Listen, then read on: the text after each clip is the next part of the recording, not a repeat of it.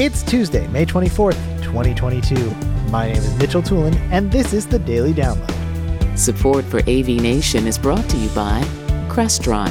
Today's Daily Download comes from IT Factor 52. Frank Patacalla is joined by Aaron Peterson, Bill McIntosh, and Mike Peterson talking about the connection between AV and IT. Bill McIntosh starts off talking about the distinctions between AV and IT engineers in disparate spaces. The way I always like to think of it is I think of it sort of like that animal taxonomy chart that we used to get when we were in like primary school. So like family, genus, species type thing.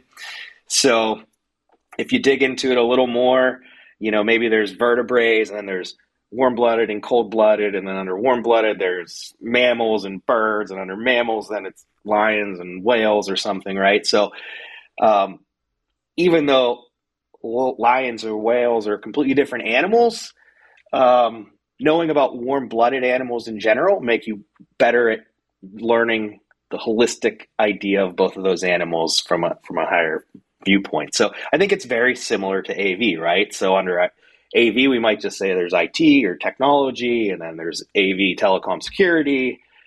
And under telecom, there might be telephony, networks, switches, phones. So all these sublayers require their own expertise, right? They're all different, but they are all grouped under that same, let's say, you know, family. And knowing the family and how it runs helps you understand everything below that.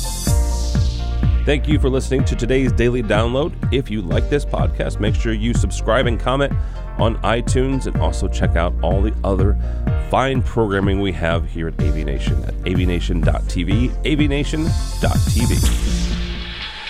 The network for the AV industry. What are you listening to? This is AV.